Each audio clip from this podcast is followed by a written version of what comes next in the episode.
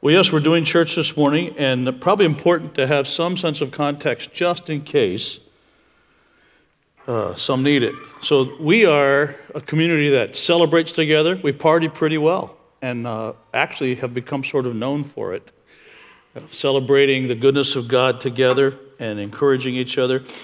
And uh, we get to f- experience mourning together and see if we can do that as biblically as we can celebrate. Because just, just in case you haven't heard, some shocking news. Uh, about three or four weeks ago, we tragically lost a, a special student that had just graduated from college uh, through a drowning. He was quite a fisherman, Alex Robbins, little and a giant at the same time. Uh, and that, that pretty much knocked us off our feet. And then we hardly got back on our feet. And, uh, and then Friday, we got news that we lost two more young men who were central to our youth ministry, um, who were in their college careers. Uh, Tristan Whitty and, and J.J. Atkinson were driving together to go sleep in the desert with some buddies uh, in uh, Joshua Tree, and through nothing that they did wrong, they were in a freak accident and both were taken from us. Now, you add that to the things all of us are experiencing with news of this reckless, crazy, confusing, evil stuff that's going on all over the world, and just take your breath away a little bit. And that's the context for our, uh, for our fellowship. Not to mention, because we're not aware of all of them, the equal struggles we're all dealing with, regardless of how well we know people who, um, who are no longer with us. So that's, if, that's the context for us today. And that's part of the deal, isn't it? We do church together, we walk together, we carry each other together. And I, we're in this book of Colossians, working through the book of Colossians. And we're going to dig into another piece, the next piece of Colossians today. And wouldn't you know it, it's relevant because it always is. But I would like to start today's study of Colossians by reading from three non Colossians texts. Not going to ask you to open up and read along. I'd rather have you just listen uh, to these things. The first is from Ecclesiastes 3. Many of us were first introduced to this text by an old group called the Byrds. Remember that? If you're as old as me, you remember. There is a time for everything. It was the Byrds, wasn't it? Yeah, thank you. There's a time for everything and a season for every activity under the heavens. This is Solomon writing from his wisdom.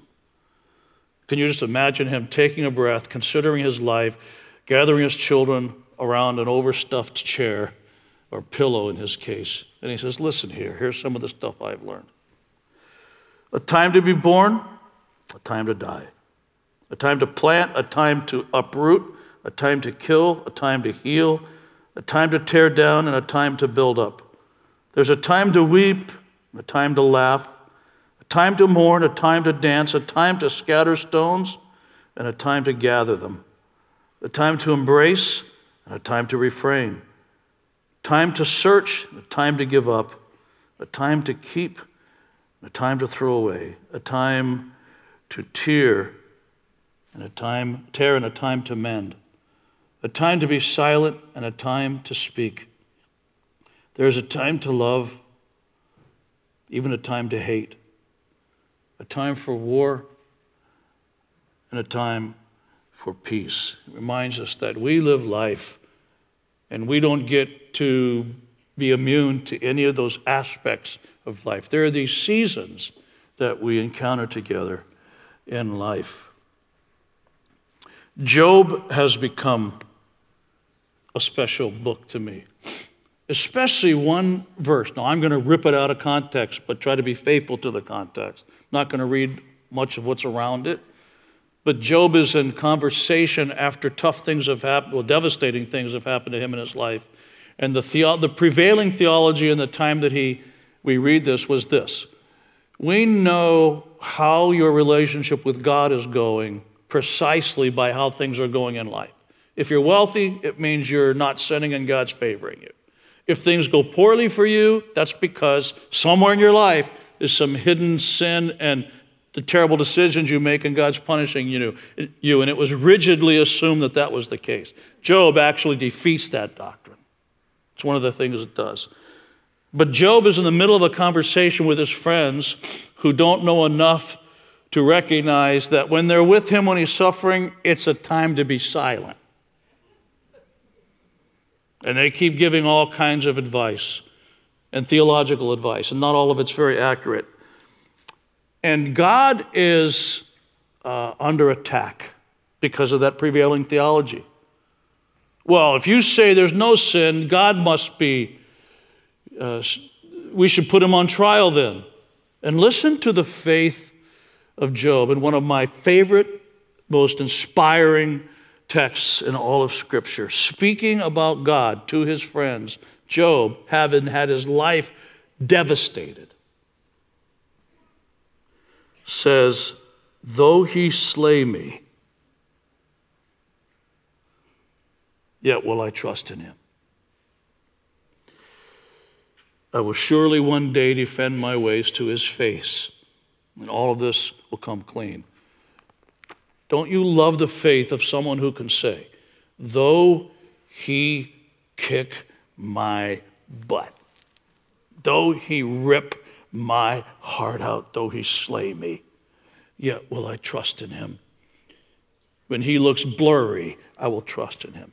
When he doesn't look like anything at all, I will trust in him. When I don't know what the word trust even means, I will trust in him. Conjure up, he is my only hope. That's Job, and it hurts when he's saying that. And then finally, I'll read this text from the New Testament from 2 Timothy. In 2 Timothy 1, again, just one verse.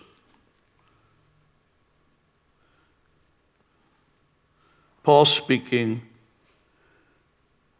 he's suffering, as he is in the book of Colossians, still imprisoned.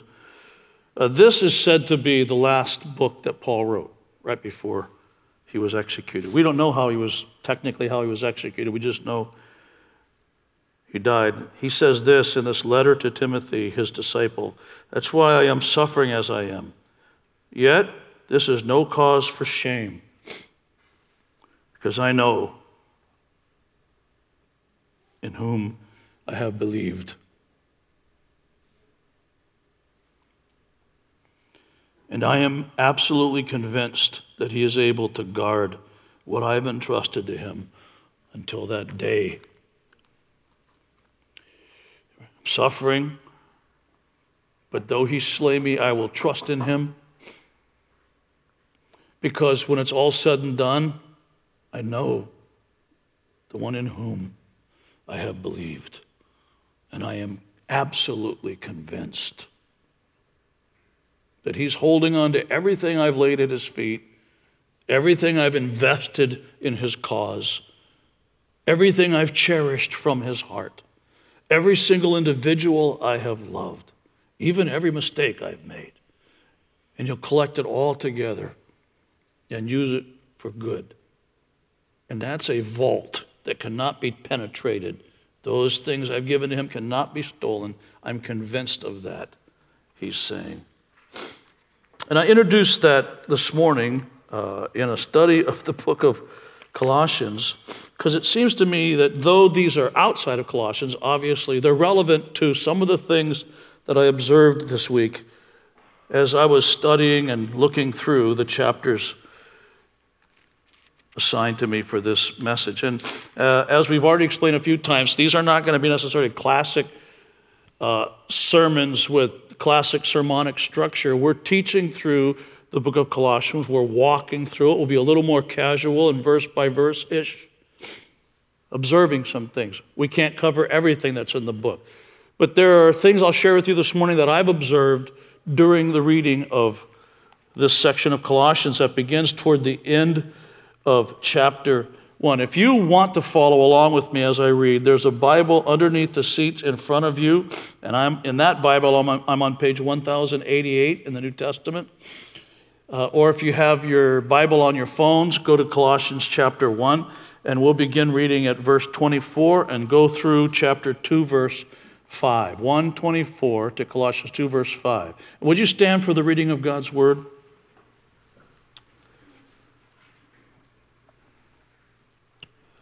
One twenty-four through chapter two, verse five. Now I rejoice, Paul says, in what I am suffering for you, and I will fill up my flesh, in my flesh, what is still lacking in regard to Christ's afflictions, Christ's sufferings, for the sake of his body, which is the church. I've become its servant by the commission God gave me to present to you the word of God in its fullness. The mystery that has been kept hidden for ages and generations, but is now disclosed to the Lord's people. To them, God has chosen to make known among the Gentiles the glorious riches of this mystery, which is Christ in you, the hope of glory. Christ in you, the hope of glory. We proclaim Him, admonishing and teaching everyone with all wisdom, so that we may present everyone fully mature in Christ. To this end, I strenuously contend with all the energy Christ so powerfully works in me. I want you to know how hard I am contending for you and for those at Laodicea and for all who have not met me personally. My goal is that they may be encouraged in heart and united in love, so that they may have the full riches of complete understanding, in order that they may know the mystery of God, namely Christ, in whom are hidden all the treasures of wisdom and knowledge. I tell you this so that no one may deceive you by fine sounding arguments to the contrary. For though I am absent from you in body, I am present with you in spirit, and delight to see how disciplined you are, how firm your faith in Christ is. May God add his blessing to his holy word, his fully inspired, totally reliable message to us. Amen. Go ahead and take your seats. So I want to approach this and walk through these texts with this structure today. Looking at some words that have jumped out at me as I read this. Three words. And there's much more in this text than what I'm going to present. Here's some words that come to the forefront for me. Some of them are obvious and mentioned in the text, some of them are implied. Some of them are implied. Here's the first word that was dominant in my mind as I was navigating that text this week. The first word, and it's a word we all relate to, maybe more in this season of life than in other times, the word fear. And I get there by asking this question Why was Paul writing what he wrote? To what was Paul responding when he wrote all of this stuff that's reaffirmation of who Jesus is, reaffirmation of what the, mess, the message is, uh, a detailed analysis and explanation of what the mystery is, the naming over and over and over and over of Christ, doctrinal stuff about Christ, teaching particulars about Christ, the job description of Jesus, him arguing for his own apostleship and legitimacy, if you see that in the letter. Remember, this is Paul's answering of a letter that was sent to him. So the churches in this region of modern Turkey, that was then uh, uh, Asia Minor, these, this, this collection of uh, towns that were pretty prominent and, and well, the churches there, who, by the way, many of whom had never even seen Paul, they were started by other church planners that Paul uh, had, had ministered to. They write him a letter. So they, they hear the message, they live into it a little bit, and then things, life starts to happen, and they start to have other people come in and say, Well, yes, but. Uh, but however, he didn't get it quite right. There's this. Or does that make sense to you? Come on. How much can you actually believe that?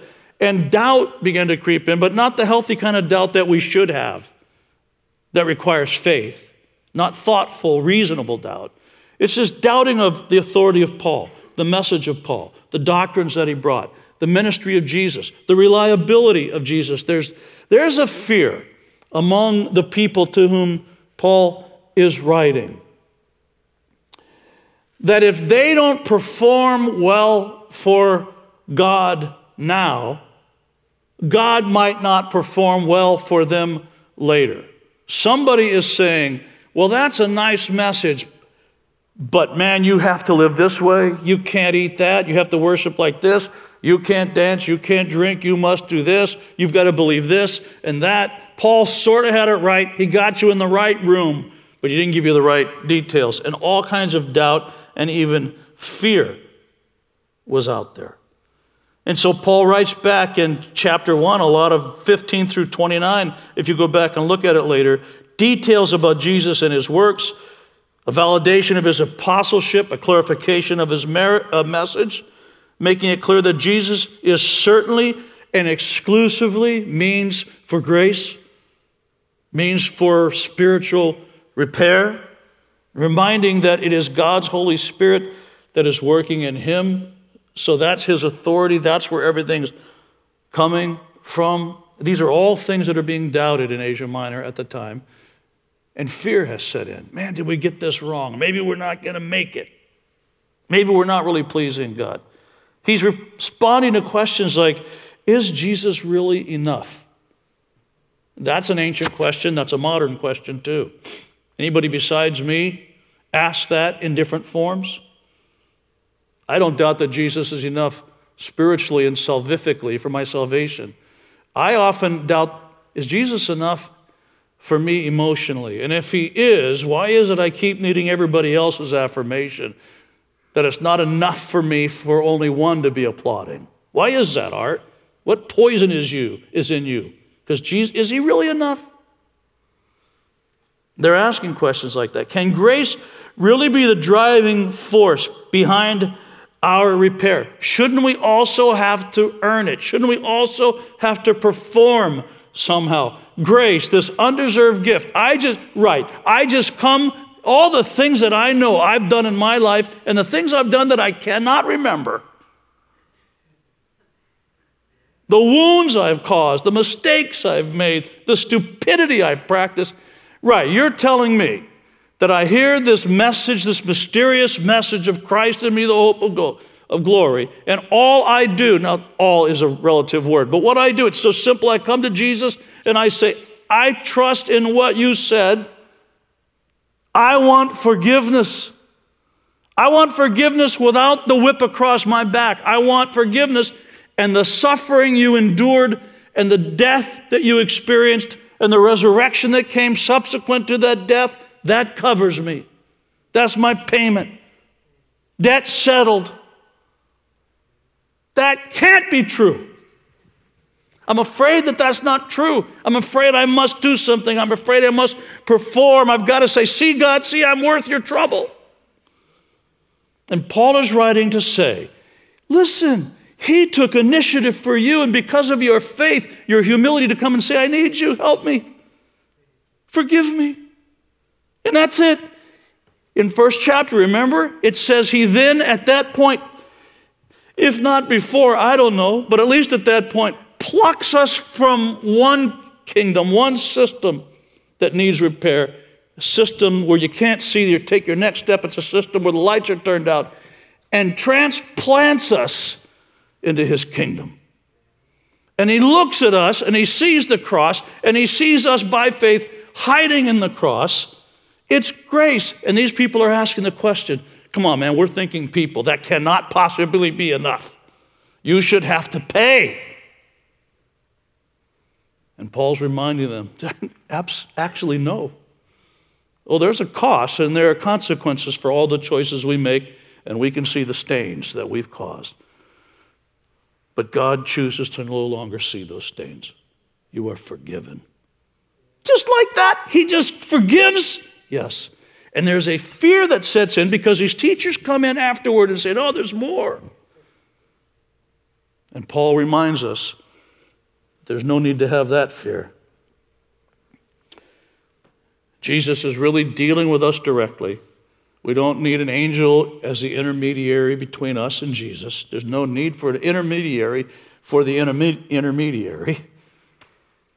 He loves us, He's with us, He cares for us, he kisses us on the ear, He knows us, and He forgives us.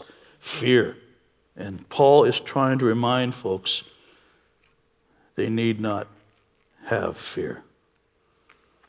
Second word that comes up for me as we work our way through this text.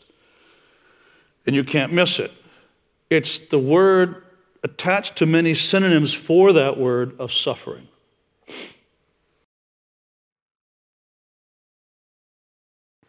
Look at verse 124. Verse 24, chapter 1. I rejoice in what I am suffering for you. And Paul says, I fill up my flesh, uh, I fill up in my flesh what is still lacking in regard to Christ's, Christ's affliction, this idea of suffering, and that suffering's all over the place. And then in that last section, I rejoice in my suffering for you. There's suffering, there's challenge, there's this uphill climb that's painful as we live a life moving toward Christ. We get resistance. The word here is, is like the same word used in a contest, a, a run, a, a, the Olympics. A, you know, those of you who are crazy enough to be runners instead of just sitting and watching football like me, people tell me that there's actually a point at which you bust through the agony and you actually experience something positive. I can't even imagine that, but you tell me about it the endorphins kick in or whatever, but you have to push through the sound barrier where the plane starts shaking and most people back off the throttle. The idea Paul's presenting here is that in this Christian life, especially as we're living it to invest in others, our children and our friends and those who depend upon us for spiritual maturity, he said, you bust through the shaking and things smooth out. That's the idea. There's suffering, there's challenge. It's not always fun. But it's not just an enjoyment of suffering. Notice what he says I rejoice in what I'm suffering, and he doesn't put a period there. I rejoice in what I'm suffering, the stuff I'm suffering for your benefit.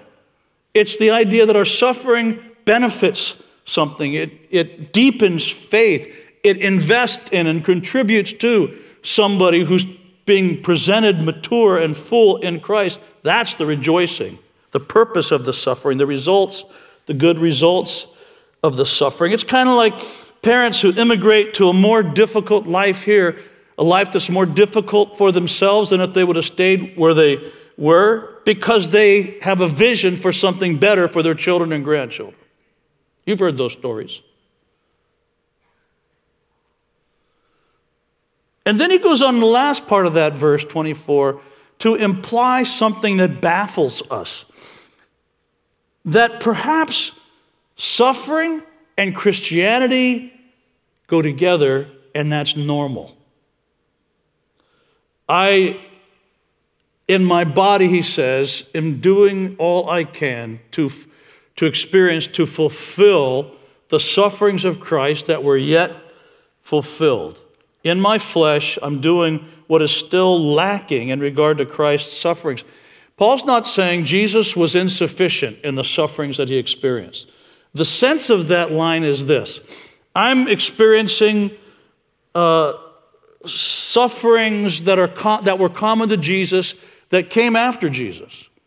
And they're going to keep coming after Jesus. And those of us who follow Jesus are going to suffer, experience challenges that parallel the challenges and sufferings of Jesus.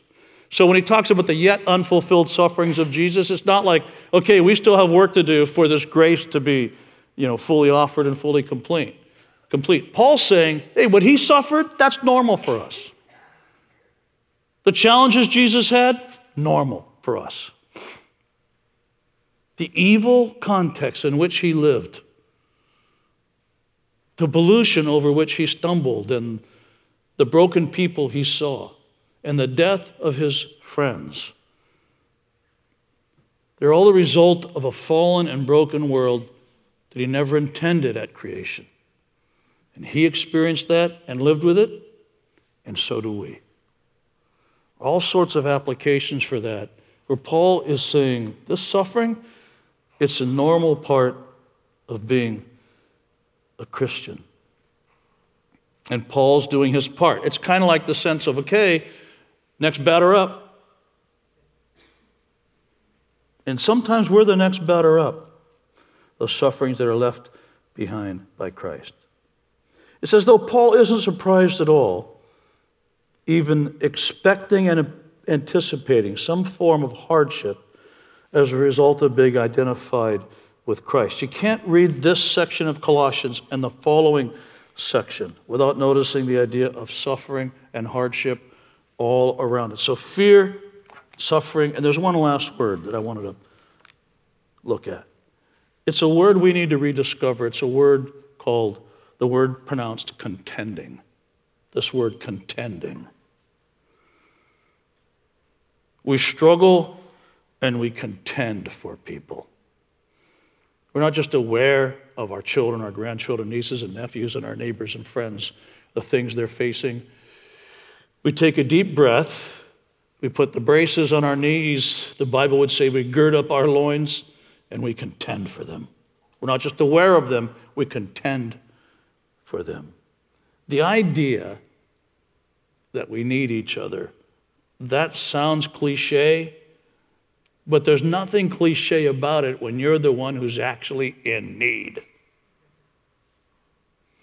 There's nothing cliche about the notion that we need each other and we need somebody to contend for us. When our hands are broken and our shoes come unlaced and we cannot possibly succeed in the ring because the, the opponent is too big, when you're the one who's in that situation, when you're the one who gets the phone call from the police or whatever happens in your life, the idea that we need each other, that you can shout from the ring, someone stand with me, someone contend for me.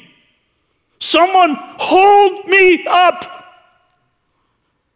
Paul is reminding us through the example of him saying, Oh, this battle I fight for you so you can be presented whole and complete in Christ. And experience yourself the hope of glory when hope and glory are the last words you can utter. I contend for you. I fight for you. I take bullets for you. We need each other. Can I get an amen to that?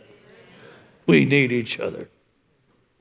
We need each other in times of celebration because there are seasons to celebrate and there are seasons to mourn, and friends, we need each other then. Not just being aware,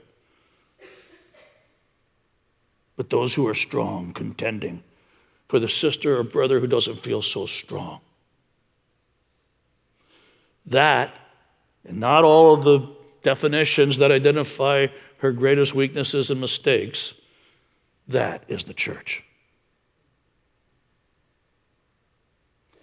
It's a people who say to the enemy of God and the destroyer of hope, You may try to get through to them, but you have to come through us to do it. And the gates of hell will not prevail against the Word of God and the church of Christ. When the church actually says, We're done defending, now we're contending. The gates can't hold up. Contending. Look at that word. In 129 and 2:1 especially. To this end I strenuously this contend with all the energy Christ so powerfully works in me. And then in 2 1, the same word, I want you to know how hard I am contending for you and for those at Laodicea and all of those who haven't seen me personally. Contending, contending, contending. It's the word struggle. It's the word from, it's agonos in Greek, the word from which we derived our term, what? You can hear it, agony. I want you to know how fiercely I agonize for you. It's an uphill climb, and I climb it. I climb it in prayer. I climb it in teaching. I climb it in travel. I climb it in mourning for you. I, I agonize for you, and it's a positive term. Other places that this is translated, get some idea of the field of meaning for the word in Philippians 1 is translated conflict. In 1 Thessalonians 2, it's translated opposition or conflict or struggle. 1 Timothy 6, in that I fight the good fight text, that's the same word. It's both noun and object in that translation. And again, in first in 2 Timothy 4, I fight the good fight. And in Hebrews 12, that race we run, that contest, same word.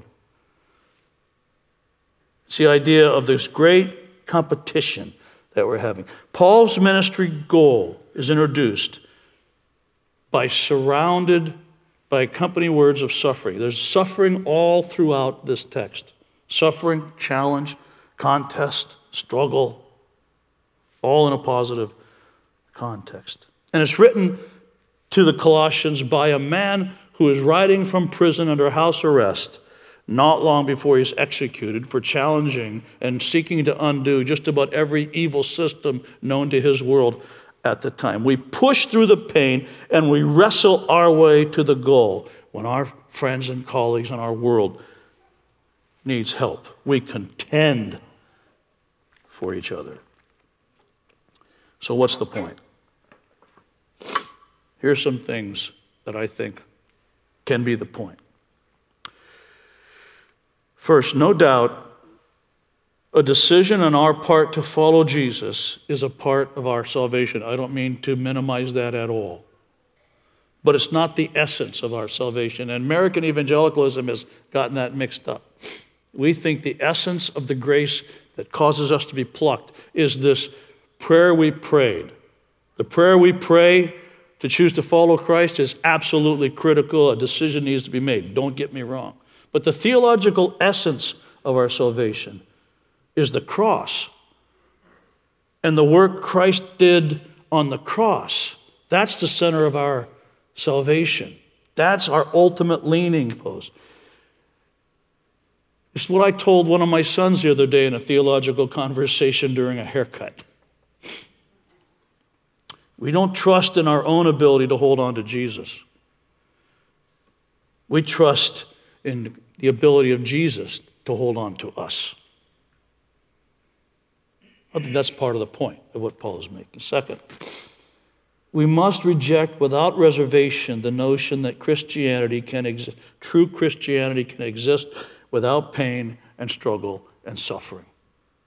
I categorically deny that. I might be wrong, but I don't think so. When God keeps us in his hands, he apparently does not automatically keep us from the consequences of an evil and broken and fallen world. We are not in a cocoon. We are in among human beings who suffer things. The text says that the rain falls, the rain is a good thing, falls on the just and the unjust. It nourishes everybody's fields at the same time. But apparently, so does the hail. And we sure know that. We don't need to look any further than the global news of the last few weeks and even our own congregation's news of the last few weeks. Following Christ is a lot like marriage or child raising, it includes imaginable highs and unthinkable lows. That's part of the point.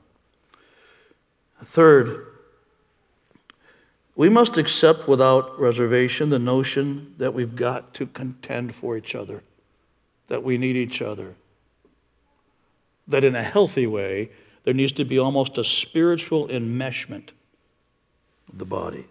Fight for each other in the quest for a Christ centered spiritual wholeness when the unthinkable happens and our faith is severely tested. Thanks, Greg. So in Colossians, we get to take a really hard theological look at some really hard theological truths um, but this last point is not a really a theological, oh, that's interesting. It's a real life, knee to knee, eyeball to eyeball sort of thing. In the Sermon on the Mount, right, Jesus says that the rain and the storms come to everybody. I always thought if I knew and loved Jesus and did the right thing, the storms and rains don't come. But the truth is, storms and rain come to everybody people who love God and do the right thing, people who hate God and do the awful thing, the storms come. And the difference is the person whose house is built on the sand, who gets rocked and swept away, or those whose lives are built on Christ, who's the rock, and those houses stand. And when I think of the word contending, just this Tuesday in our staff meeting, we, we studied this passage of scripture and we all went around, and every single person on our staff, we contend for you. We contend for each other. And it's not a theological term, it's a battle. And I imagine it as standing on the rock, and my house is sustaining the, the rains and the wind. And your house is next to mine on the sand, not yours because you're incredible Christians, but some people's houses are on the sand, and we're experiencing the same wind, the wind and rain, and this house is starting to crumble. And contending is reaching over and grabbing onto this house and holding it with all of my might, with all the might that Christ gives me onto this house so it doesn't crumble. But sometimes the storms are so heavy, like hurricanes in the Midwest, where even on the strong foundation, the whole house just gets swept away. And I'm not to lie, I feel like for me, my house is on the rock. But there are storms that are too big for me. And so when we say we ask for you to contend, we're not saying, hey, pray for that person. That's great. We're asking that you would put on your boxing gloves and that you would fight. You would contend for each other. You would contend for us. Our staff, we bleed for our church, for our community, and for our world. But we need you to not just be passive church people and go, that's great.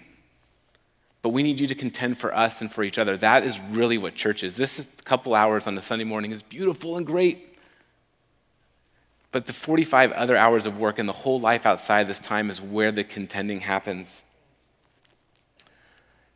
And I love this passage of Paul where he says, I strenuously contend with all the energy that Christ so powerfully works within me. And we can only contend if we are rooted in Christ. And so, what we're going to do, I'm going to invite the band up, is we're going to spend the rest of our morning contending. And it starts with worship, it starts with making sure that our house is firmly planted on the rock, that we are rooted in Christ, and that as Christ's power in us, sustaining us, empowering us, healing us, comforting us. And as we worship, as our eyes are fixed on Christ, as He is the one that proclaims, then we'll spend some time spiritually wrestling in prayer for each other, for our church, and for the world. So I'm going to ask that you would stand and that you'd be willing to spend the rest of our church time together contending for me, for one another, for those people in our midst who are just crushed in our world who are devastated. Let's contend.